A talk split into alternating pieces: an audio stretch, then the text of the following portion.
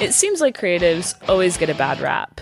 From childlike tantrums and ridiculous green room requests to strange superstitions and even self-mutilation, it's clear that artists have plenty of strange habits. But they've also made a pretty big impact on the world. Hi, I'm Kate Rooney. And I'm Jess Guffey. And you're listening to Creatives Are the Worst, presented by Design Pickle, the leading flat-rate graphic design and creative services platform. In this podcast, we'll be uncovering the fascinating myths and shocking stories behind the artists we love, or in some cases, love to hate, as we try to determine, are creatives the worst? Hello, and welcome to Creatives Are the Worst, presented by Design Pickle. My name's Kate Rooney, and I'm with my co-host, Jess Guffey. Good morning, Kate. How are we doing today? You're on vacation, so I can't even ask you that. It's not a fair question. That's why I'm so peppy with this intro. Hey. It's not fair. It's not fair. Just kidding. It is fair. Hey, man. It's Friday morning, 8 a.m. I'm on vacation, and I'm here recording this podcast with you. That's dedication, people. That is some dedication. And then I'm leaving for Mexico and never coming back. Well, just kidding. I wouldn't blame you. Cabo is a wonderful, magical place. So I'd miss my dog too much. I'd miss you too much. Oh, okay, it's only an hour and a half away. I could visit. It's not enough.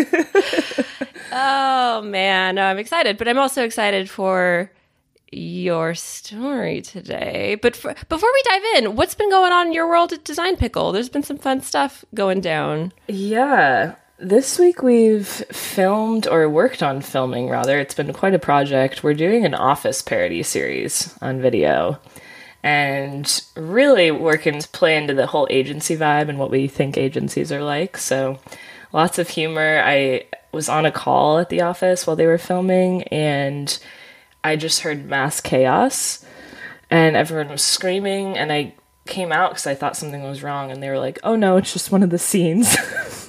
Like, okay. Well, you sent me a video of a fire in the office and scared the bejesus out of me. Yeah. Like, what's going on? And then I realized it was staged. It was staged. But it was contained. No trash cans were harmed in the making of that video. I was concerned when that happened. I hope it presents as well in the final cut as it does on that little iPhone clip because it was very believable. It looks awesome. And I make a cameo in it. Yeah, you do. Via Zoom. I think your character's name is Gail. It's Gail, and she's a very angry woman. It's the wig for me. Our listeners don't really know this about you because obviously it's a podcast and not on video, but Kate has quite a wig collection and really enjoys donning a good wig. It all started in quarantine, I think. I just started making a lot of random Amazon purchases and some of those were wigs and a lot of them. That is true. I will get texts from you like, I think I need to buy some wigs. And I'm like, okay, I mean, do it. No complaints here. Yeah, Gail had the wig. It drew power out of me. I felt really powerful. I think you could be up for a daytime Emmy for that performance, to be honest. Thank you. I mean, yeah, I accept. We'll see. I'll put the nomination in for you. But aside from that, Emmy, we are going to talk about filming today. And Kate, I'm going to read you a quote, or rather recite a quote from my high school yearbook, my own senior quote. Stop it. I love it. Let's go. Wait, this is a quote? This is your quote that you wrote? I didn't write this quote. I stole it from somewhere. But, like, this is what you chose as your senior quote. Yeah, you'll see how many, how few fucks I gave in high school. Life moves pretty fast. If you don't stop and look around once in a while, you could miss it. That's... Is that from Ferris Bueller? It is from Ferris Bueller, Kate. And as you may or may not know, Ferris Bueller is my all-time favorite film in the world. And today we are covering none other than John Hughes. Naturally. Okay. Oh, this is awesome. Yes. Now, I was going to cover John Hughes. Now I see why you were being so sneaky about it. Yes. But I'm glad you're doing it. That's great. You deserve it. Thank you so much. I didn't even know that you were going to do it until I was like, oh my God, I know who I want to cover, to our producer. And he was like, ooh, Kate was maybe going to cover him at one point. Uh-huh. But I evidently beat you to it, Kate. So here we are. Yeah. Ferris Bueller has been my favorite movie since I was like 10. I think I've seen it hundreds of times. So I was like, why not do a fun episode and bring us all back to our youth and these movies? And they're just fun movies. So I love it. We're going to get into it. And there's some interesting things about our dear friend John Hughes. I think he's a quintessential creative, like I told you. So we'll get into some of that. And as always, it's just based on our research. There is so much information about him and his legacy, as you can imagine. So we just picked some of our favorites, and it's our opinion based on our research. If you feel differently about him as a creative or about his works, let us know. Tell us where we're wrong. Yeah. Y'all get the gist now if you've been listening for a while, but it's true. And we want to hear what you think. So podcast@designpickle.com if you want to yell at us or... tell us what you think. Tell us what you think. Hughes.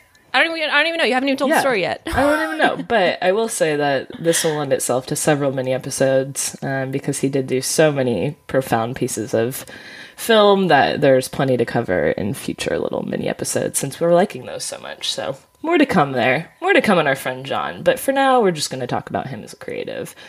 So, as you know, Kate, or may not know, he wrote, produced, and or directed 38 films in total throughout his career, and obviously his work inspired generations of filmmakers. People still cite him as a resource, a reference, a muse for their work, and his movies are still referenced in pop culture today and in other works. People pay homage to his work all the time.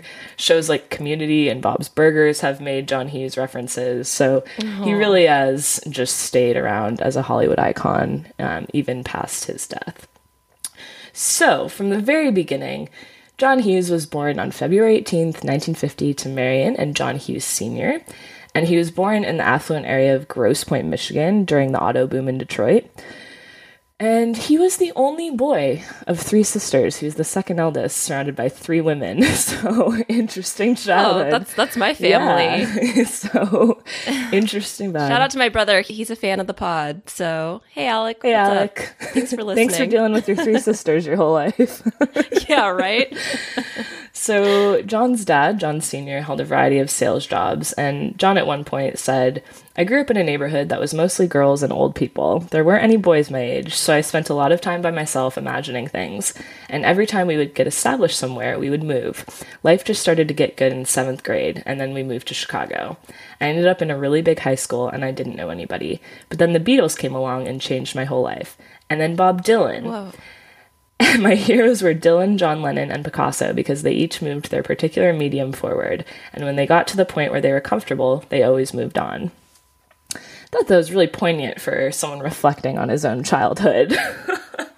I'm kind of like, my jaw's on the floor just because, it's so eloquent, and I love the callback to hyper creative people, which is just, part of the show. So as the quote alludes to, in 1963, his family moved to Northbrook, Illinois, and it was described as middle-class, all-American reality. He said many times, I did not have a tortured childhood, which kind of a departure from some of the creatives we cover. That really is. Something that we've found time and time again, and it's almost unusual to hear that someone had a normal one. I agree. And despite that, he often said that he did not fit the wealthy profile of the neighborhood, so the suburb of Northbrook is known to be a little bit more pretentious, a little bit higher class, and he cited this as some of the class anxiety he would use in his films. We see that a lot in his films. They weren't poor, they weren't struggling, but they also weren't uber rich, so it kind of had a weird place for him. He ended up going to Glenbrook North High School, which would serve as inspiration in many of his films, as we'll get into. And he said about his high school times, he was an avid fan of the Beatles, and he would often dress up like them. Oh... What does that look like? I couldn't find photos. I would love to have sent you one. But he also said, that assignment you always get in high school when you're reading Walden to keep a journal? Well, I just kept doing that. So even in high school, he was an avid writer, really liked to record everything about his life in journals. He was also an avid fan of the Red Wings, which he pays homage to in some of his films as well. Nice. And despite having a non-tortured childhood, several sources did say that his parents were pretty hard on him and criticized him a lot, but I couldn't really find anything else about that, which I thought was interesting. So do with that information what you will. But in high school, he met the love of his life, Nancy, while they were painting homecoming murals. Stop it. Isn't that so heart. Cute? I know. High school sweethearts. So cute. So John ended up going to University of Arizona for art school. Now, oh, wow. University of Arizona is not an art school, so I don't know if he just wanted to get out of Illinois or what the deal was there, but he realized pretty quickly that he was surrounded by people that were looking at, like, engineering and agriculture as their majors, and he was going to art school. So he dropped out when he was 20. And he got married to Nancy. She was 19, he was 20. They were very young to get married. Babies. Yeah. And they went on to have two sons. But during this time, John worked various jobs to earn some sort of income, including factory jobs. He worked at a printing lab. But the entire time, he was writing. So it never stopped. One day, he apparently decided that he was just over all of his paintings that he had produced in his short time at art school and took them out with bulk trash one day, never to be seen again. So he was actually, well, I guess the mural, I just thought that was like, go team. He was actually painting. Yeah, he was painting, which is interesting because there's some, you know, conversation around that in interviews that I found, but he really doesn't dwell on it a lot. It's like he kind of wants to forget the painting phase of his life. Okay, this is a total tangent, but I think it was like a BuzzFeed article or something, but there are so many celebrities, actors, directors, all these people who are kind of secretly, not so secretly, painters and artists. And so maybe that's something we dive into someday. I was like, whoa, that's so... Now I can't remember off the top of my head some of the people in it, but like straight up beautiful artwork that they make just as their side, not side hustle, but I don't know. I guess they have unlimited time and money and resources, so that helps. But like a cool hobby. I think anyone like you paint. I think it's so cool to be able to sit down and make something beautiful on a canvas. Our CEO, Russ Perry, he got into painting this year, and I'm almost jealous of how talented he is because he never did it, and he picked it up and I think took a couple classes. And his artwork is really cool. We'll see if we can maybe steal that from him to post. And I'll post some of my paintings. Yeah, please do. I don't know how we went down this road. But. Well, because, you know, John was a painter, so it's fine. So, as I mentioned, he left his art behind, but he was still writing the entire time. So he started writing jokes, and in his mind, he thought that maybe he could start selling them to the biggest comedians of the time. So Joan Rivers was one of them. He would write jokes specifically tailored for the big comedians, so in their voice, thinking that that might be a better opportunity to actually sell them. And he was absolutely relentless in this pursuit. He was constantly submitting jokes to be sold, which... By the way, I was thinking about this, and I was like, how do you even do that? How do you just say, here, Joan, here's a joke for you? Yeah. Like, that sounds like such a fun job. Right? I just couldn't get over the fact that it was that easy to submit a joke. I mean, now I don't know anyone that has ever done that or, like, how you would even go about that. So something to think about. But occasionally a joke would actually sell, and he even got some in the monologue of The Tonight Show. No way. Yeah, but it was only about $5 a joke. Not enough. Well, I'm out. Yeah. Not enough to earn a living by any means, which is why he continued to work his other side gigs. $5 a joke? Yeah, who decided the market on that? $5 a joke here. Like, what? Come and get your jokes. 5 pence. So weird. So he started realizing that because he was able to write jokes, maybe he could write other things that were a little more productive than working in factories. So he actually landed a job at a big advertising agency in Chicago. It was just an entry-level job, but he figured leveraging his jokes would be a really good start to working in an ad agency. And then he was doing really well there. He immediately started killing it because his brain just worked like that. And then in 1974, he got a job with the renowned ad agency, Leo Burnett. You've probably heard of it. Wow, yeah. So the creative director he worked for said that he instantly realized that John was basically a savant. He said he was constantly beating away at the typewriter, fueled by coffee and cigarettes, which is so 70s to me. That's so, like, that stereotypical creative, just holed up in the room. Yep. Just chugging away, chain smoking cigarettes. Right? And I know it's not realistic, but I am so entranced by the whole Mad Men, like, old ad agency vibe. I think that would have been so cool. I think we would have thrived there. I've watched Mad Men like 3 times through. So good. Multiple times. It's so, I mean, Don Draper, he's a mess, but that whole era is just so glamorous and so cool, fun, so fun. Not maybe for women, but no. You know, it's the sentiment. If I were a man, it would have been so fun, so cool. So obviously, he was flourishing in this environment, and he eventually had some success with a few campaigns for Kellogg and for Edge shaving gel. So nothing small there. He was working on some big accounts. And he was eventually put on the Virginia Slims, which was a cigarette maker account, and their headquarters were in New York City. So he would frequently have to go to New York. And when he would go to New York, he would hang around the National Lampoon offices. And this was cited as his dream workplace. Like, he would have given anything to work full-time for the National Lampoon. And because he was out there so frequently, he started to form a bond with the managing editor at the Lampoon. And they ended up continuing to work together, and he was doing this as a side hustle at the time. And they created an entire Sunday paper parody called the Dacron. So it's like a spoof on a town in Ohio or the Midwest. The Dacron Republican Democrat is what they called this fake paper.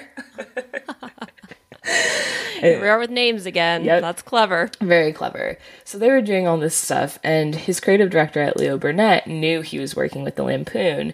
And I love this because what a cool boss that, like, recognizes talent. He agreed to allow John to work on Lampoon items in the morning if he got Leo Burnett items done in the afternoon. So he basically was like, dude, like, I get it, and you're super talented in this space. Go for it, but you still have to get your stuff done. But I don't really care if you're working on Lampoon stuff as well, which I just love. I think that's a nice thing to do. Maybe not the best use of company time, but, you know. Well, I mean, hey, man, if you're getting your job done and you're just a mad genius, why not? I agree. And I really enjoyed this. It might be a little shicey, but we kind of see glimmers of Ferris Bueller in this. So John would create the illusion that he was still at his desk by leaving a full cup of coffee on his desk, even if he was going to New York. So he would literally plant a full cup of coffee so that if anyone walked by, they were like, oh, John's just around the corner, or John's in the bathroom, or whatever. But he would literally be in New York City at the Lampoon offices. See, I do that, but just because I'm forgetful. Lots of half-consumed cups of coffee around my desk right now. Yeah, I need one of those warmers so bad, because my second cup it takes like 2 hours. Yeah, just don't put a pillow on your mug warmer when you're trying to record a podcast, because you might almost catch your office on fire. Just hot tips. Never happened to me or anything like that. No, I just, you know, in case that would happen. We're big on safety tips here. Never forget the lint trap safety. So, you know, just a hot tip for your coffee warmer. No, that literally happened though. Were we recording a podcast? Yeah, I think we were. Yeah, I had one of those coffee. One of the early days. Yes, it was, because it was before we had nicer mics, and I would put pillows and blankets all over my desk to sound better. And I had one on my mug warmer and started smelling burning at one point. We had to pause, and I searched. I was like, where's that coming from? My mug warmer was about to light my pillow on fire. Just normal cart things. It's fine. Oh, man. Be careful, guys. Be careful. It's a crazy world out there. So by 1979, the Lampoon finally convinced John to come on board full time. So he was super stoked. Obviously, like I mentioned, it was his dream workplace, but he never bothered to relocate his family to New York. He really just dismissed New York altogether. And he said about the city, it's a great city if you cleaned it up and moved everything back 10 feet. It's a way with words. Yep. So he was hired in the wake of the Animal House success, and because of this, everyone was pitching movies. Like, everyone at the Lampoon was like, I know, I can write this in the movie, and I can write this screenplay. But John actually had the talent to do it. So he wrote his very first screenplay, National Lampoon's Class Reunion, which was a spoof on Animal House.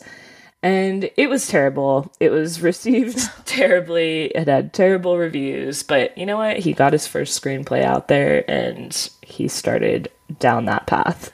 So not too long after, Warner Bros. Bought the rights to Vacation 58, which was a short story he had written at the start of his Lampoon career.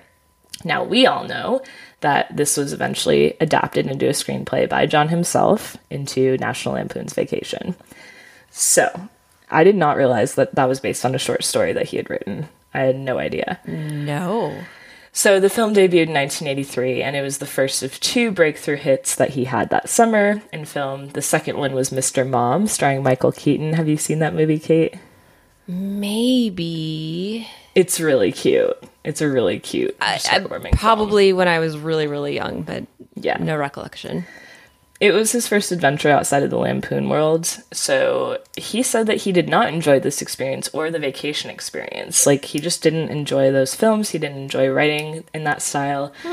So that is where we get to the world of Shermer, or writing about teenagers. Now, we're going to spend some time here because I think John Hughes, if he's known for anything, it's for his teen films. So we're going to get into it.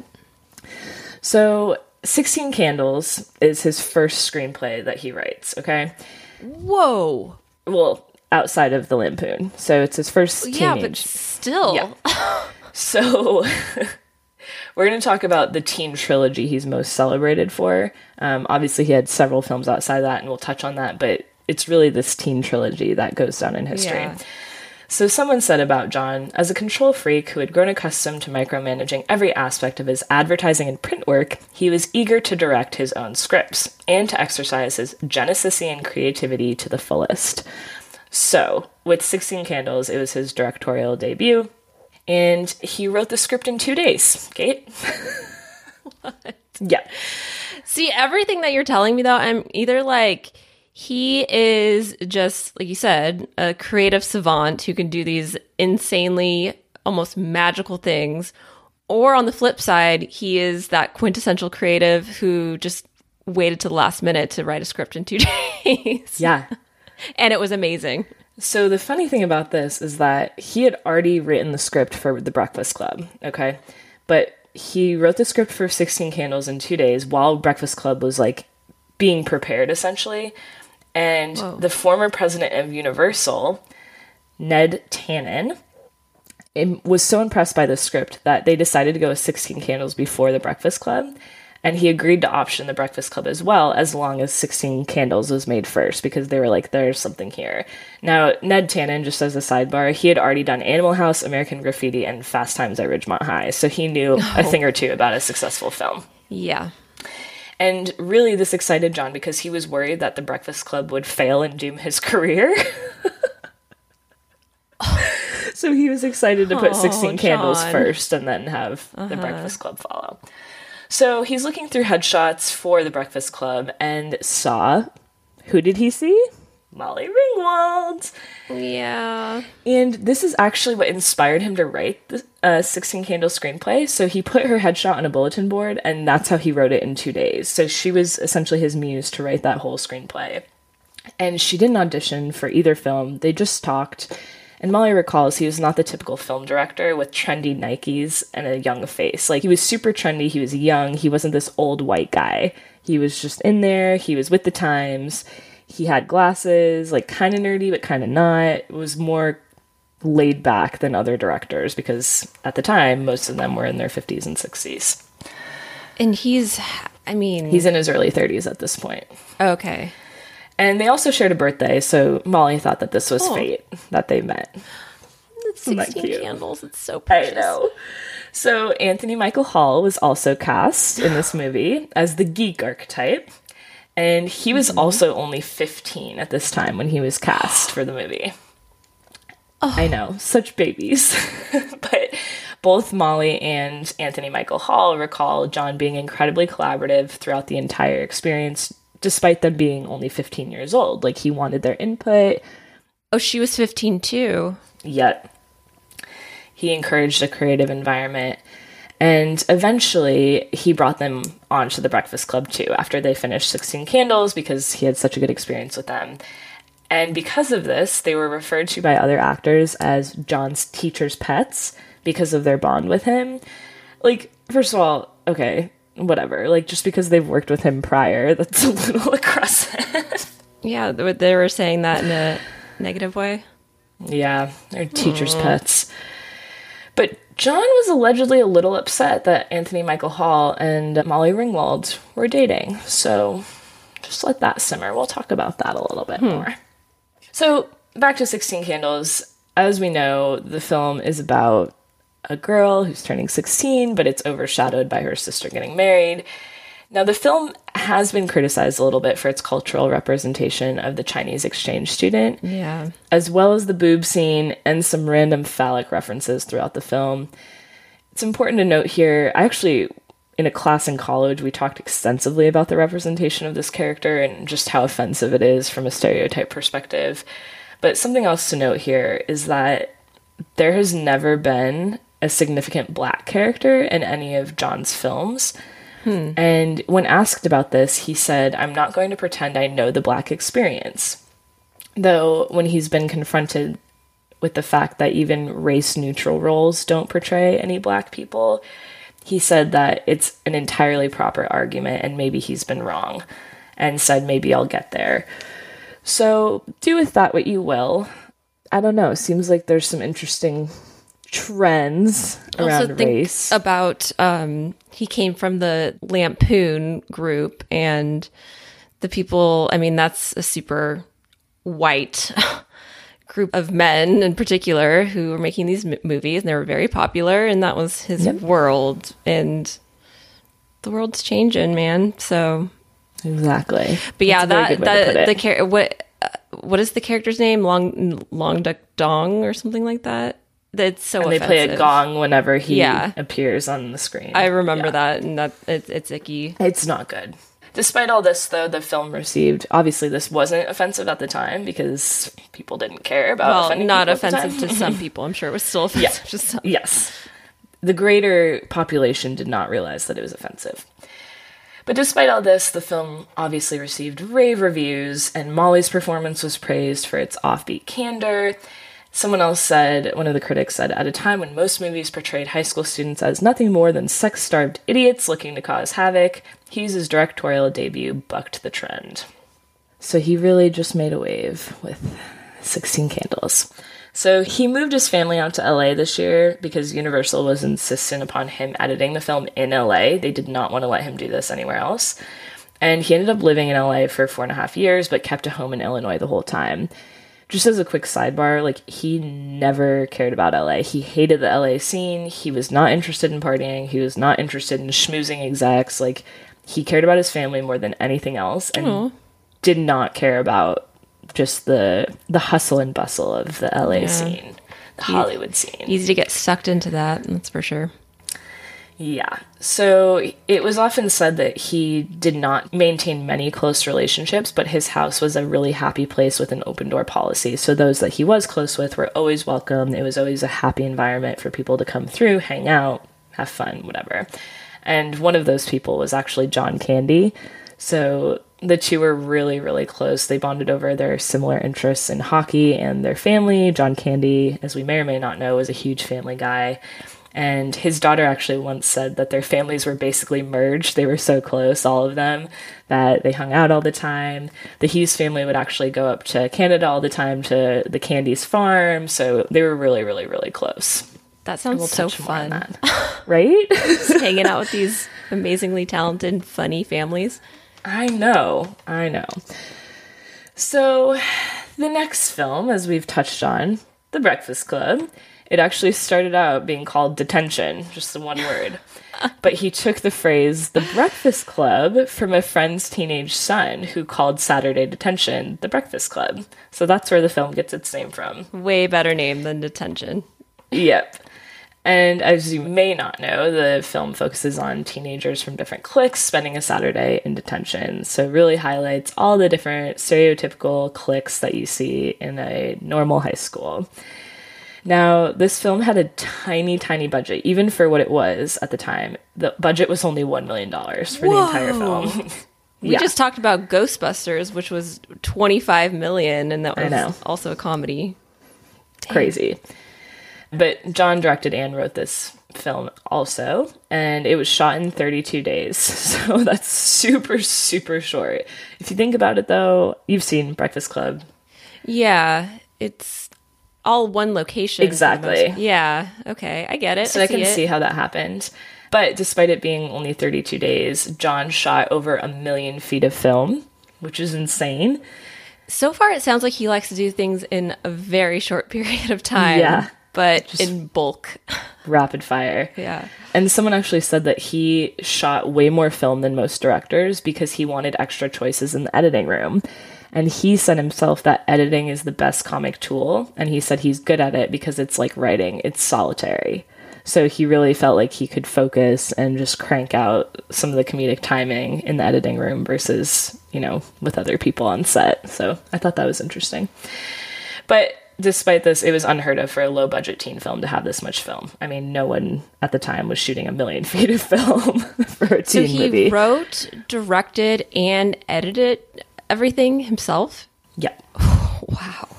Insane. That's wild.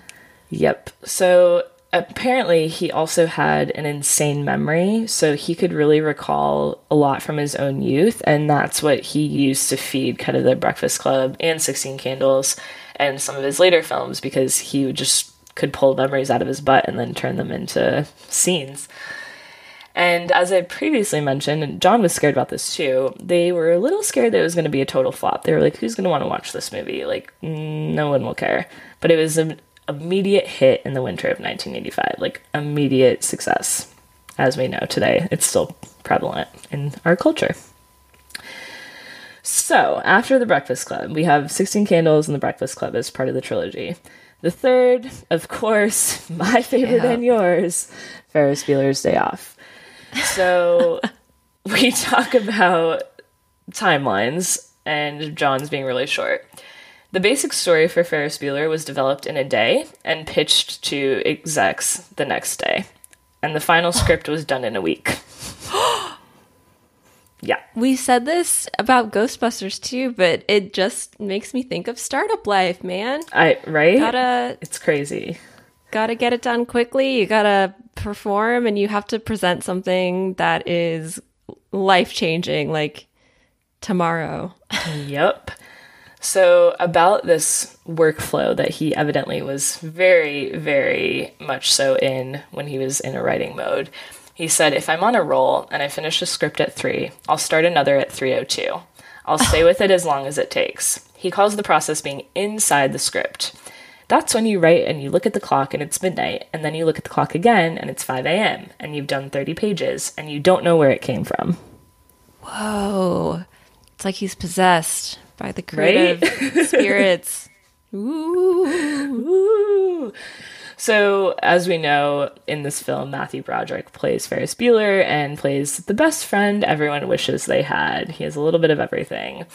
And, of course, this is also known as a love letter to Chicago. It shows a lot of the famous Chicago landmarks and really cool parts of the city. And there's that famous parade scene that I absolutely loved as a child. I thought it was so fun, which, by the way, also has a Beatles song in it. So I think that's a really cool callback to his high school. Easter egg in there. Okay. Yep. So Matthew Broderick did say about filming this movie. In an interview with Vanity Fair, he said, you have to be careful with him, John.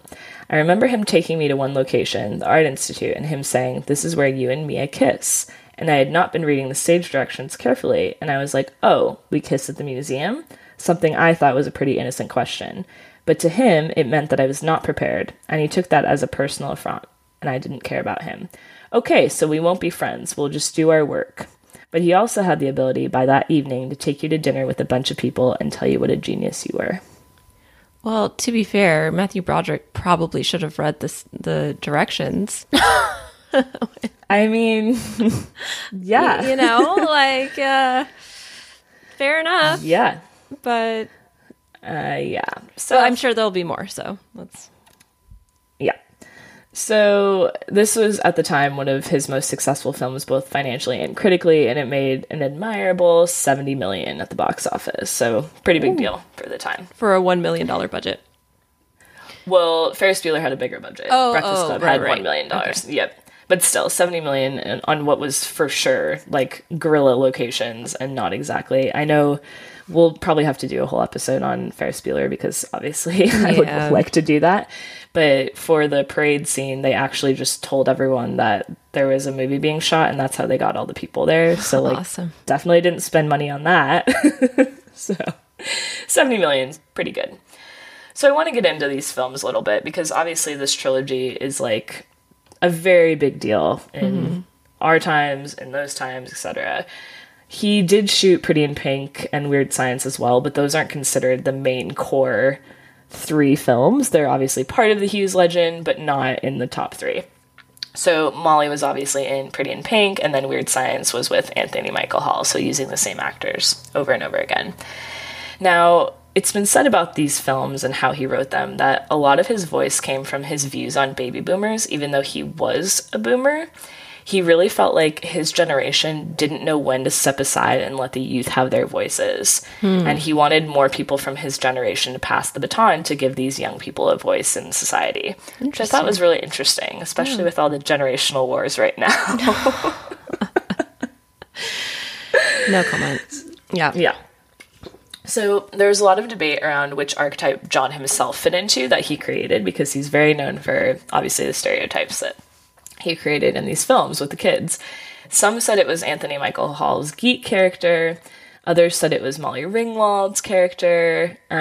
Others say it was Cameron from Ferris Bueller, and others say it was Ferris. It's been described as many ways.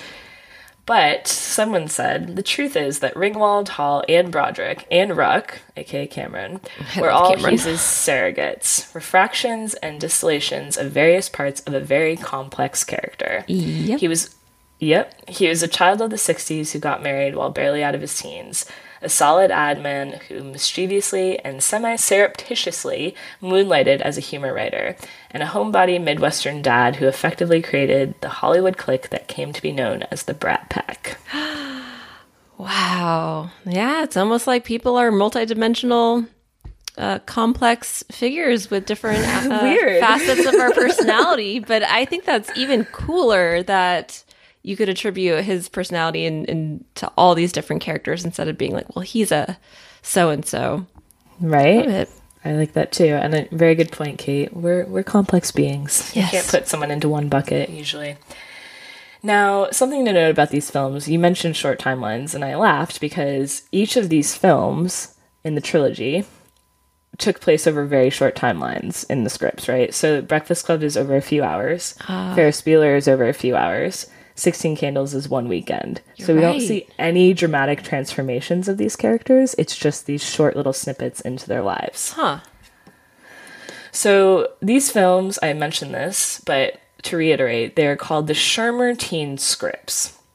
Now, this gave me very, very big Quentin Tarantino vibes with the universe. So John, at one point, said that he envisioned all of these characters from these films living in the same universe in the fictional town of Shermer, Illinois, which was based largely on the Chicago suburb of Northbrook, where he grew up.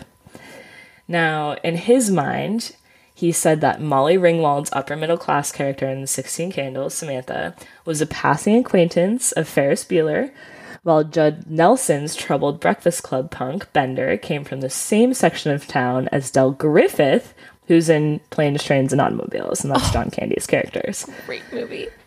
Right? So I thought that was really cool. Like, I'm so fascinated by how this just comes out of their heads, and they're like, oh yeah, this universe fits all together, and these characters all know each other, and blah, blah, blah. Like, This is not really related, but I was listening to the Office Ladies podcast, and they do deep dives into the show, The Office.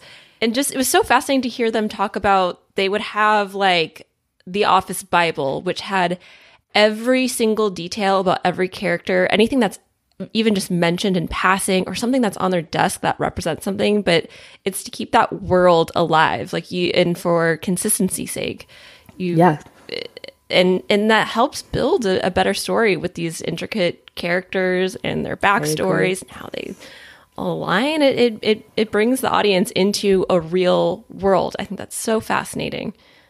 Agreed. And fans love that stuff. I mean, that gives them something to think about even when the credits roll on the film, you know? So about these films, Vanity Fair said, John wanted the teen pictures to convey a sort of universal truth that no age group takes itself more seriously than teenagers. At that age, he said, it feels as good to feel bad as it does to feel good. Every day has the potential to be the worst day ever, like Samantha's 16th birthday, or the best, like the day Ferris spends playing hooky. Yeah. I just thought that was a really cool way to describe it. It's so many extreme emotions. Right? So, in a 1985 interview with Chicago Trib movie critic Gene Siskel, John said that many filmmakers portray teenagers as immoral and ignorant with pursuits that are pretty base. They seem to think that teenagers aren't very bright. But I haven't found that to be the case. I listen to kids. I respect them. I don't discount anything they have to say just because they're only 16 years old. So a lot of this, people really cited his way that he was able to make the characters emotionally honest and painfully self-aware, and how they were able to really come across more like adults when discussing social status, hierarchies of high school, things like that. They're pretty broad concepts, but the way that he was able to make teenagers do that and give them a voice was why these films were so successful.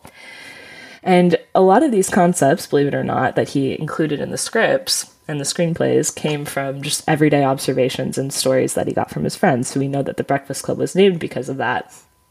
But in a New York Times article, he said, these are just simple truths about people and families. I happen to go for the simplest, most ordinary things. The extraordinary doesn't interest me. I'm not interested in psychotics. I'm interested in the person you don't expect to have a story. I like Mr. Everyman. Which we see time and time again. And every adult has been a teenager at one point, so that is a universal experience.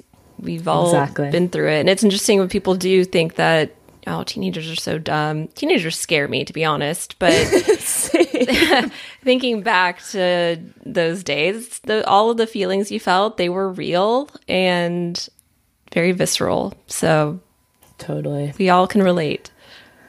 We all can. And with that, as we ponder our teenage years, we'll take a quick break. Oh, dear. Okay, bye. Hey, Jess, what's green and swims in the sea? Oh, I don't know. Moby Pickle. I can't. I know. Okay, I know that's the worst, but you know what's not the worst? Design Pickle. That's right. Design Pickle is the world's leading flat-rate creative services platform, offering so many features like unlimited requests, unlimited revisions, Adobe source files, brand profiles, you name it, Design Pickle does it. And on top of that, they offer a 30-day satisfaction guarantee, meaning you have a full month to try it out and see if it's a good fit for you and your business. And if you're a listener of this podcast, you can use promo code WORST at checkout to get $100 off your first month of any plan. That's right. Just use checkout code WORST, all caps, and you'll get $100 off your first month. A pretty sweet deal indeed. And we're back. So I want to talk a little bit about Molly Ringwald and John Hughes and their relationship. So, no, don't make that face. It's not anything, well, nothing salacious? Okay. No. So, as we know and we saw throughout this, John had a reputation for discovering and bringing out the best in young actors, and the term the Brat Pack, obviously modeled after the Rat Pack, was a big term back then because he would use the same actors over and over again in his films, and it was really largely considered to be Molly Ringwald, John Cusack, Anthony Michael Hall, Robert Downey Jr., which I forgot, and then expanded to include Emilio Estevez, Judd Nelson, and Ali Sheedy. Emilio! The jock in The Breakfast Club. Yeah. So, by the time Molly turned 16, she was largely considered to be John's muse. And Vanity Fair said, Molly and John would fall into marathon bull sessions about life, their feelings, and especially music. He introduced her to Chicago blues, and then she introduced him to some of the more British import pop. He also introduced her to the Beatles, and because she was from California, she would bring all this new wave punk and new type of sound music to John, who at the time obviously was double her age and was like, what is this? But she was really devoted to that type of music. And she said that in Pretty in Pink, which was obviously written for her, it was because there was a Psychedelic Furs song of that title. And that's why John wrote that script. So it was said that Molly represented John's romantic ideal of the artist as misfit, sensitive and misunderstood, aspiring to wider acceptance, but reluctant to compromise too much. And on Molly's side, she just loved working with a director who seemed like, quote, one of us. And this was often offset by the discomfort of his very teen-like sulks. She said that he was very easily slighted and hurt, and he would always go to the place that somebody didn't care about him if someone made a comment here or there that he didn't agree with about his work or something like that. So Molly recalls a mortifying episode when she was on an extended trip home to Los Angeles to visit her gynecologist. And at her age, obviously she was 16, she was too embarrassed to tell John the reason for her extra day out west. And John, being an emotional creative, he was really convinced that Molly was meeting with someone for another movie. Like, convinced himself that basically she was cheating on him with that. Yeah, it's like a jealous teenage boyfriend. Or not even teenage, just a jealous boyfriend. Yep. And I guess he flipped out and thought that Molly was not committed to him. And she said, this was somebody who adored me. It was really terrifying. So she was really scared and hurt by this behavior John exhibited just about a simple extra day out in LA, which is where she's from, where she lives. So now, Anthony Michael Hall's relationship with John was less intense than Molly's, but a lot more familial. So at his Illinois house, he would often have Anthony Michael Hall come over, and Anthony Michael Hall was a child of divorce. So he would sleep over at John's house with the family. He loved the warmth of the family, the normalcy in the home that John and Nancy had created. And he said, in a way, I became their third son. So very, very different than this relationship. I'm picking up what you're laying down. Yeah. They're treated a little bit differently for this. So throughout all of this, you know, they hadn't done Pretty in Pink yet, but this was kind of going this direction. She said in a Time story that she doesn't really see John anymore. And she said she still respects him a lot, and if he gave her a good script, she would read it. But she said, I don't think we'll work together again really soon. In fact, they never worked together again after Pretty in Pink. They had a falling out. No one really knows what's going on there. So I guess one of the stories said that even though publicly John was still really gracious about her, really complimentary of her, but she was really surprised and kind of hurt when he had one of his proteges direct her in Pretty in Pink instead of directing her himself, which also is like, okay, but sometimes that happens. Like, maybe he just doesn't feel like directing. And I guess even though that he was the executive producer and obviously the writer of Pretty in Pink, he rarely spoke to her on set. And she said it was really hurtful, and it still hurts. I cared very, very deeply for him, and he had a huge impact on my life, not just in terms of my career, but my development as a person and as a woman. So I don't know, Kate. How do you feel about that? I'm really sitting here. I mean, you can see my face pondering because this is... It's such an interesting relationship with like an artist and their muse. Yep. And we've seen that it's not all, it doesn't have to be a man and a young woman. Like we've seen even Sofia Coppola had Bill Murray as her muse for it's something or someone that inspires your creative ideas. But it seems like there was something beyond that, almost like the jealousy and the almost like codependency there. Yeah. That's really sad. Equally from both sides, I think. Interesting behavior. But the other, but she's so young. I know. Like that's got to mess with your head. This person who's you probably, well, she did say she really, really looked up to him, and he transformed her career. And then to just, that's it. Goodbye. You have to fend for yourself now. Now, the interesting thing is, after the movie Weird Science, John also had a falling out with Anthony Michael Hall. And Anthony Michael Hall thought Pretty in Pink and Ferris Bueller both had roles for him, but he never got the call from John. So just kind of like cold turkey had a falling out. Is it kind of like once they're a certain age, he just moves on to the next? I don't really know. I don't really know. So later, much, much later, this is like 20 years after, Molly Ringwald sought to reach out and smooth things over with John Hughes because she was living in Paris at the time, and she had been watching films by this French writer and director. And she saw that in those films, there was a lot of what she did with John Hughes. Like, that group of filmmakers had clearly pulled inspiration from John. So she really wanted to send John a note and say how much he meant to her and means to her still and all that. So she did. And then a week later, she got an enormous delivery of flowers. And that was actually John's final communication to his former muse. Oh. Yeah. So I don't know. Like, just weird vibes all around in that whole trajectory of their relationship. Super weird vibes. And I don't know. This is not really related, but I just want to call out. I feel like Molly Ringwald and all of the characters she's played is that first... Well, maybe not the first, but one of those instances of that trope of the what is it called? Like manic pixie dream girl, where it's that this ideal young, kind of quirky, offbeat girl who's gonna, you know, do everything to the beat of her own drum. Yeah, and that was kind of what his muse was, both for men and women, I guess, but. Solidified that trope, I think, and made that really popular. Totally. And the interesting thing, we could probably do a whole episode on her, but Molly didn't really do much after the John Hughes films. Uh-huh. And, like, I think the latest thing that she did was compete on Dancing with the Stars. Like, well, I don't think she's alongside done Joey Fatone and Lance Bass.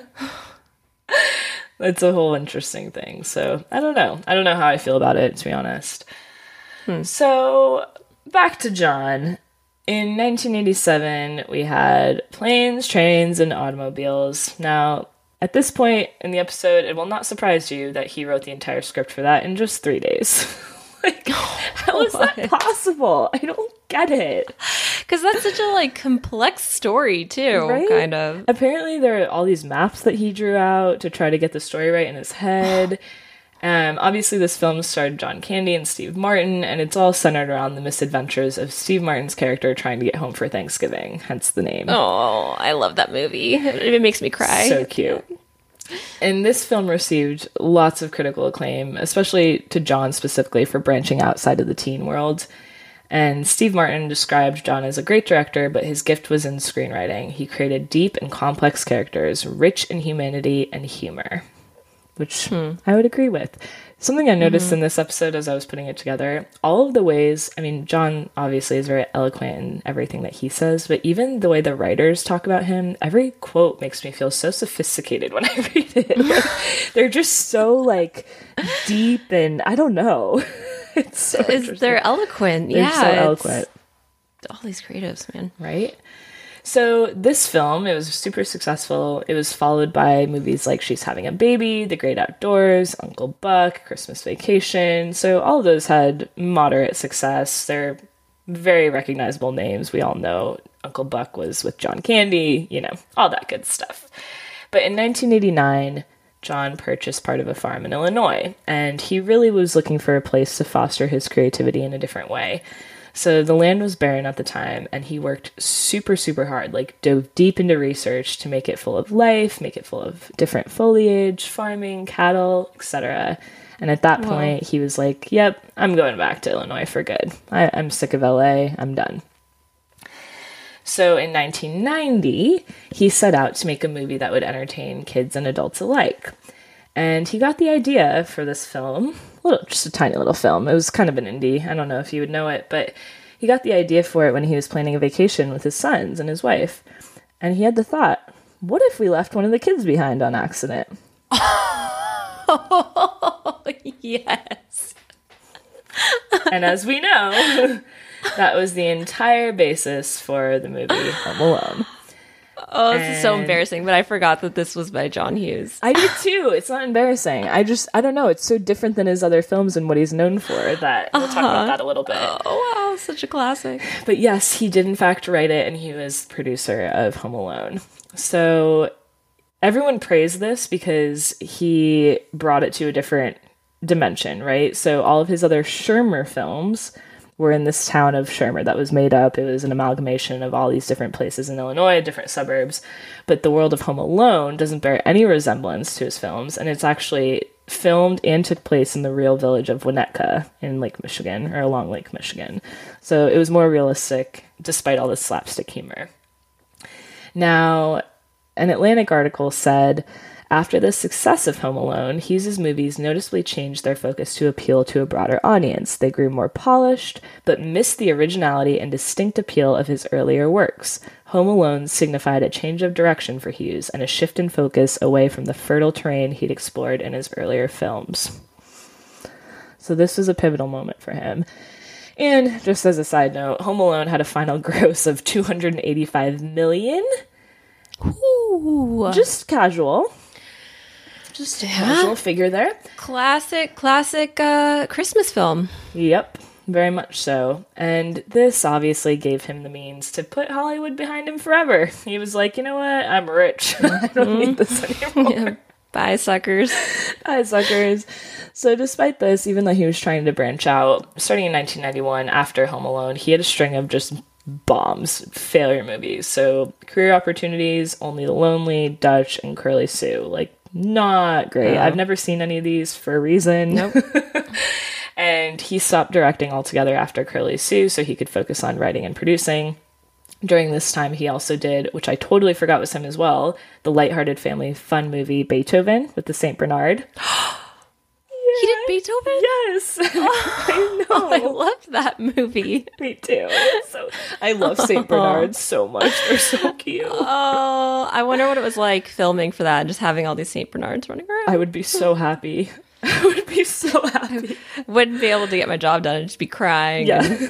I'd just be rolling around on the ground with the St. Bernards. Jess, we need to get this scene done. Yeah. Hold on. But he's so cute. I love his wrinkles. It's so fluffy and the drool. Can't. I just love them. Yeah, that would be me on a movie set with any animal. We would be the worst actors ever, Kate, with animals on set. What a little baby. Oh, it's a horse. It's a mini horse. I can't. Okay, so all of these movies I mentioned, it was obviously a departure from the teen films, but it led him to do Home Alone 2, which, no surprise, netted $173 million in the U.S. alone. People were stoked for another Home Alone movie. And then post Home Alone 2, he had more critical duds. So he leaned more into adaptations or trying to replicate the same formula that he used in Home Alone. And this led to a terrible adaptation of Dennis the Menace, a movie called Baby's Day Out. Like, they just I've seen all of these. Yeah, and they just weren't well received. A lot of people say this is eventually what caused his decline, because he just was trying to make things work and not being his original self anymore. Yeah. So in 1994, he retires from the public eye. And this really shocked both Hollywood and his fans when he decided to step away. And a lot of people say that he was really shaken by John Candy's heart attack death, and obviously they were really, really close, so he took that really hard. And Vince Vaughn, he was close friends with and until his death, believes that this was a big part of why he stepped away, even though he wouldn't say it publicly. He thinks that John Candy's death really just shook him to the core, and he was like, I don't want to do this anymore if John Candy's not going to be around to do it with. Now, the interesting part of him kind of retreating from Hollywood is that a lot of people, not just one article, a lot of people compared him to J.D. Salinger. Another filmmaker said that he's our generation's Salinger. He touched a generation, and then the dude completely checked out. Yep. Yep. When you said that earlier that he bought a farm and focused on the farm, I thought of Salinger right away. I was like, oh, I bet he just stayed there didn't talk to anyone. Yep. Yep. Now, other people in Hollywood surmise that he stepped away because even though he was super successful in the business, he hated the actual film business and its ways. Like, he didn't enjoy being in the company of actors. As I mentioned earlier, he did not enjoy schmoozing, fighting for his films to get made. Like, he did not like the ickiness of the business. Mm-hmm. And he also was known to be a stickler for control and got into fights with executives, even as he made their companies a fortune. Like, he just didn't like to conform to the Hollywood norms. Wow. We've seen that time again with these episodes. A creative not wanting to give up creative control. Yep. So there was obviously a profound air of mystery around him at this time throughout his whole career, but particularly when he stepped away because there's so much speculation as to why. Personally, after reading all this stuff, I think it was just a combination of all of the above. He didn't feel like he was making great films anymore. John Candy passed away. He didn't like Hollywood. And then when all of that builds up, you're like, I'm good. I'm just going to... Well, you know, when you're a creative, I mean, he is truly a quintessential creative. You nailed it with that. You make your art. And sometimes I think people have that almost existential crisis of like, why am I making this? Because if that's your job, you have to deal with these industries and all the hoop jumping and all the just kind of shady stuff going on. And it takes away from that creativity and the art sometimes. So I can see why he's just over it. You know, did his due diligence. He was successful. Yep. But very good points. Why? Very good point. So, as you mentioned, he did retreat to his farm, and it was a completely working farm. They employed people on it. It was actually quite a big operation. And in 1997, he was still dabbling in screenplays. He just wasn't directing anymore. He wrote and produced Flubber with Robin Williams, which I also forgot was a John Hughes film. No idea. Yeah. Classic. Oh. And this film made $92 million, which was pretty good. And this was kind of one of his last. By 2000, he was no longer even sending screenplays to studios and stopped writing screenplays altogether. And someone said at some point, he stopped and looked around and he realized he didn't want to make movies anymore. So I would love to know also, like, even after all the traumatic stuff that happened and when he retreated, he was still writing screenplays and producing movies. He just was doing it from Illinois, but there was a point where he just was like, I'm good on all of it. I don't even want to write screenplays anymore. So we don't really know what caused that. A lot of people think that it was because he loved being a grandpa. He had grandsons, grandkids, and he just loved grandfatherhood so much. Mm-hmm. I guess he, at this point, wore a suit every day as a statement. He wanted to be like that typical grandpa with a suit. Oh my gosh. Yeah. He also discovered email around this time and really, really enjoyed this medium. Like, would just blast his family with emails really long. Sending, like, what, those spam emails or, like, the joke. My dad still sends me those. Yep. Hi, Dad. Yeah. So with that, I mean, I mentioned this, but he was enjoying email. He was writing tons of content still, but it was more for his own satisfaction, and none of it was meant to go anywhere. He wasn't trying to send anything to Hollywood. To his core, I think we've seen throughout that John was a writer, first and foremost. Before anything else, he was a writer. And in fact, he never stopped writing. He was notorious for this trait. And someone said he, especially in the 80s, turned out screenplays faster than Hollywood could even make them into movies. Writing was for Hughes not so much a profession as a condition of life. The thoughts that germinated in his brain took a direct path to his hands, which filled notebooks, floppy disks, hard drives, with screenplays, stories, sketches, and jokes. When he wasn't writing creatively, he was writing about how much writing he was doing. I am so impressed because there are a lot of creatives who have all these ideas and maybe struggle to get them down, you know, pen to paper, or just don't have like that, not, I don't want to say that drive, but he's like that unicorn, this blend of having all of these constant ideas, but then also just like this impulsivity to get it all down and capturing everything, which is and achieving that fascinating state of flow over and over again. Yeah, like, how do you do? It's hard to do. Bottle that and sell it. Like, that's, I think for me, I don't know how you feel, Kate, but throughout this whole episode, as I was doing research, I was blown away because a lot of creatives that we cover are multidimensional, right? Like, they have many talents. They're creative across the board. But film to me is a really interesting medium because, especially in the way that he did it, because he wrote, had the vision for it, would direct them, produce them, and edit them. So it's like his vision wasn't just on the paper. It was every single element in the film. It's bigger than that. It's next level. And on top of that, all of the worlds he's creating and the details, the intricacies of all the characters, and the humor element on top of that too, which is not easy to write. No, humor is really hard. Yeah, so, and edit and produce that. So it's a lot. it's very multifaceted. So in 2009, he was in New York City with Nance, his wife Nancy, to visit his new grandson and his son who lived there. And he went out for a morning walk, which he did a lot. That was not unusual for him to do. And he unfortunately collapsed on the sidewalk a few blocks from his hotel in New York. And I guess he was just out writing, observing, and his family actually said that at least when he passed away, he was doing something he loved, note-taking. And his death was a complete surprise. I mean, he had displayed, despite being a smoker for most of his life, he had quit several years prior to this and displayed zero signs of bad health. Like, nothing else was wrong with him. So it was really a surprise and a shock. I remember when this happened. Do you remember when he passed away? What year was this? 2009.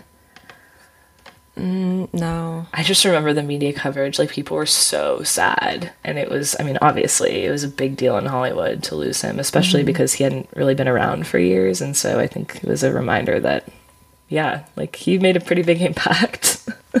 Major. Huge. Yeah. Even bigger than we remembered hearing all of this. I know. So Beethoven?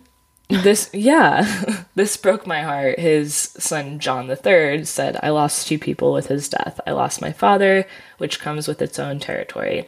But really, that was second to losing him as a friend, collaborator, and mentor to my children." Aww. I know. Wow. I know. Macaulay Culkin, who obviously was in Home Alone, said after John passed, "I was a fan of both of his work and a fan of him as a person. The world has lost not only a quintessential filmmaker whose influence will be felt for generations, but a great and decent man." Well said. He did, to the surprise of absolutely nobody, leave behind a ton of writing. There were hundreds and hundreds and hundreds of notebooks left behind filled with new stories. Others were just full of seeds of ideas. Some were full of complete stories. Like, it was all over the map. And in a Vanity Fair article with his sons, they showed the writer of the article a little red moleskin pocket notebook, and it was a tiny one, but each page was covered with John's neat and extraordinarily tiny handwriting. The cursive was equivalent of 3-point type. They said in his later years, John never went anywhere without one of those notebooks on his person, the better to record anything that popped into his head at any time he wished. Observations, incidents, editorials, inventories, theories, vignettes, overheard conversations. Sometimes his thoughts erupted into drawings, densely cross-hatched caricatures of real-life figures, including Barack Obama. Oh, your face right now. I still can't get over. I know. I can't get over 3-point type. Right? That's so small. So small. So you get the point. I mean, he left binders, journals, notebooks, papers. Now, I'm so fascinated by him and inspired by him, but then there's a little nugget inside my brain that's thinking that's like a little impulsive. You know what I mean? Very. Like, that's extreme to be jotting down every conversation and everything. Like. Yep. I wonder if that ever paid a toll on him and his mental state. Yeah. He had a happy life, so. Totally. And maybe, I was thinking about that too, it very well could have just been the way that the world made sense to him, or he made the world made sense to him. We don't know. But the coolest part about that is he left letters for each of his 4 grandchildren to be opened at certain times in their lives. And again, his death was a complete surprise, so he was just doing this just because. Wow. But even his grandson that he was visiting that was just born, he had already had multiple letters written for him. That's beautiful. Yeah. It's so thoughtful. Right? Wow.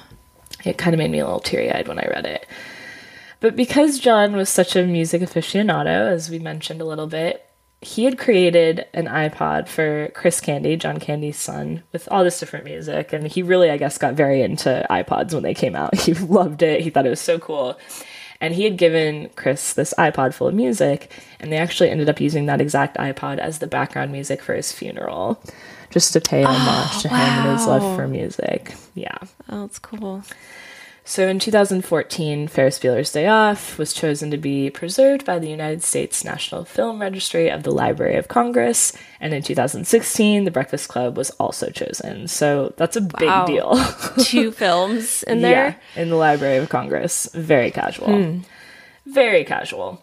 So I want to quickly touch on his legacy. We've talked about it throughout the entire episode, but I just want to read some interesting quotes before we sign off. So someone wrote, "A one-time ad man and National Lampoon writer, Hughes became a king of comedy in the 1980s, who understood what it meant to be an adolescent with a penchant for outcasts and geeks."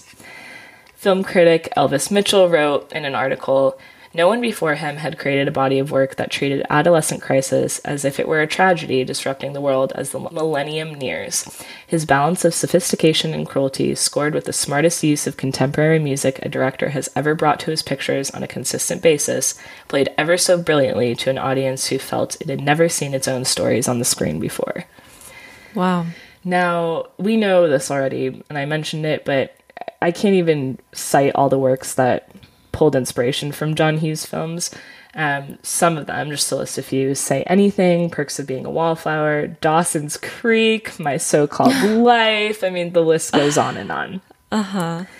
Now, in another article in Vanity Fair, they said his best movies, the Teen Trilogy in particular, transcended their origins as late 1980s entertainments to become, first, lodestars for such developing talents as Judd Apatow and Wes Anderson, and then, as these pictures proved their durability on TV broadcasts and DVD, outright classics. It was remarkable enough that a baby boomer born squarely in the middle of the 20th century had somehow laid claim to the title of Teen Laureate of the 1980s. More remarkable still was that his movies turned out to be a renewable resource, with a reach far beyond the generation for which they were originally intended. I don't think I know a single person who hasn't seen Ferris Bueller's Day Off. And I would be appalled if I did. You would be. I actually have met several people that have never seen Ferris Bueller. And I've quoted it in a conversation, and people have been like, "What is that from?" And I'm like, "Ferris Bueller." And they're like, "What would you do if you found out that I hadn't seen it?" Cry, throw a temper tantrum on the ground, punch me through the Zoom screen, or drive to California just to punch you for not seeing Ferris Bueller. I hear someone at my door, and I open it. You just slap me in the face. Yeah, exactly. And you know what? I would deserve it. You would deserve it. But Judd Apatow also said that John Hughes wrote some of the great outsider characters of all time. "It's pretty ridiculous to hear people talk about the movies we've been doing, aka his movies, with outrageous humor and sweetness all combined, as if they were an original idea. It was all their first in John Hughes films." So Apatow obviously got a lot of inspo from John, as did Wes Anderson, as did Tina Fey. She cites John Hughes films as a big inspiration. Oh, love Tina. Love Tina. So I have 2 more quotes that I will leave you with. Again, so eloquent. All these Vanity Fair and New York Times writers, props. I feel dumb. Right? Auteur? Laureate? What was that one you said? No, it wasn't serendipitously. Surreptitiously? Surreptitiously. Whew. We're using some big vocab words. Big vocab words. Pull out your dictionaries. As long as they don't have numbers in them, I think we're good. Yeah, agreed. So in an article by The Atlantic, they said, many artists enjoy creative golden ages before hitting a peak or a plateau or fizzling out entirely. So why is Hughes' decline so exceptional? After all, he's not a critical heavyweight like Alfred Hitchcock. He's not associated with any film movement. He never won any major awards for his work, and he was never quite an indie darling. Hughes was always commercial to an extent, something that shouldn't be too surprising since he was writing copy at a major advertising agency before he got into film. And yet, his movies are seen as definitive tales of the 80s, proof that Hughes had something special to offer audiences. His decline, I think... people were so fascinated by it, but to me, like, it doesn't bother me that he left the public eye. No, he contributed so much, and he, like, more than just that trilogy, though. He was making so many films. Why does he have to keep going? Do you think, though, that there is a chance that perhaps we'll see more John Hughes films post- mortem, since he had everything written down and all of those stories stored? I don't know who owns the rights to them, and if his sons do, I don't know that they really care to turn them into films. And that would be I want to know what was going on in his brain. It would be cool if someone took his short stories and did something with them, like all of his journals, but we'll see. I will leave you with this quote, Kate. From the New York Times, they said, in any case, it is as fairy tales rendered from experience, rather than as blunt records of life, that his mid-'80s movies live on. They capture with a winning mixture of optimism and melancholy, with a generosity of spirit tempered by a punitive sense of right and wrong, something essential in the experience of youth. Such big words. And punitive. Yeah, right? So, Kate... with all of this said about our friend John Hughes, do you think he is the worst? I absolutely do not think he is the worst. Although I'm still very intrigued by the relationship with the kids. Not in a salacious way, but just like what happened there. But maybe we will do a Molly Ringwald episode and learn more about that. But yeah, he seems like such a lovely human being, perhaps a bit sensitive, as many creatives are. But a little bit controlling, perhaps. What an impact he's made. That was fascinating. Great job. I loved it. Well, I'm glad you came on this ride with me. I think that it's always interesting to reflect on your teenage years, and who better to inspire that reflection than our friend John Hughes. I think he had a special way of doing that for all of us, and still does. You know, yeah, and you didn't even mention that we have a couple of Design Pickle ads that we did that were based off. I know we did Breakfast Club, but were there any others too? Maybe it's just Breakfast Club. I don't think so, but that's inspiring some other ad ideas as we say this. Yeah, we did an ad campaign that was like really short snippets of classic films, but with our pickle suit guy, and we did one that was replicating the end of the Breakfast Club. You know, with the fist in the air. Bender. And I feel like that's how we. Yes, I feel like that's how we end this episode, just like walking out into a field, fist in the air, freeze frame, music playing. Love it. Air the credits. No, that was wonderful. And I want to hear from our listeners. What do you think? What's your favorite John Hughes film? Hit us up at podcast@designpickle.com or on all the socials. Join us on the Creatives. IG. Creatives are the worst, or on Twitter. Worst creatives. Oh, I was trying to point at you, but you can't see my fingers. No, I just thought that you were having a spaz attack with your arms. Worst creatives on Twitter. That's it. That's the one.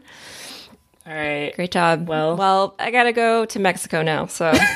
Oh, casual. Whatever, Kate. We'll be back next week with a mini episode on an unchosen topic. Hit us up in the meantime. Till then, goodbye. Goodbye. Thanks for listening to Creatives Are the Worst. If you like what you're hearing, or if you think that we're the worst, please leave us a review on your podcast platform of choice. We'd love to hear from you. You can also contact us directly at podcasts@designpickle.com, and a big thanks to Design Pickle for sponsoring the show. Join us next week as we once again try to answer the question, are creatives the worst?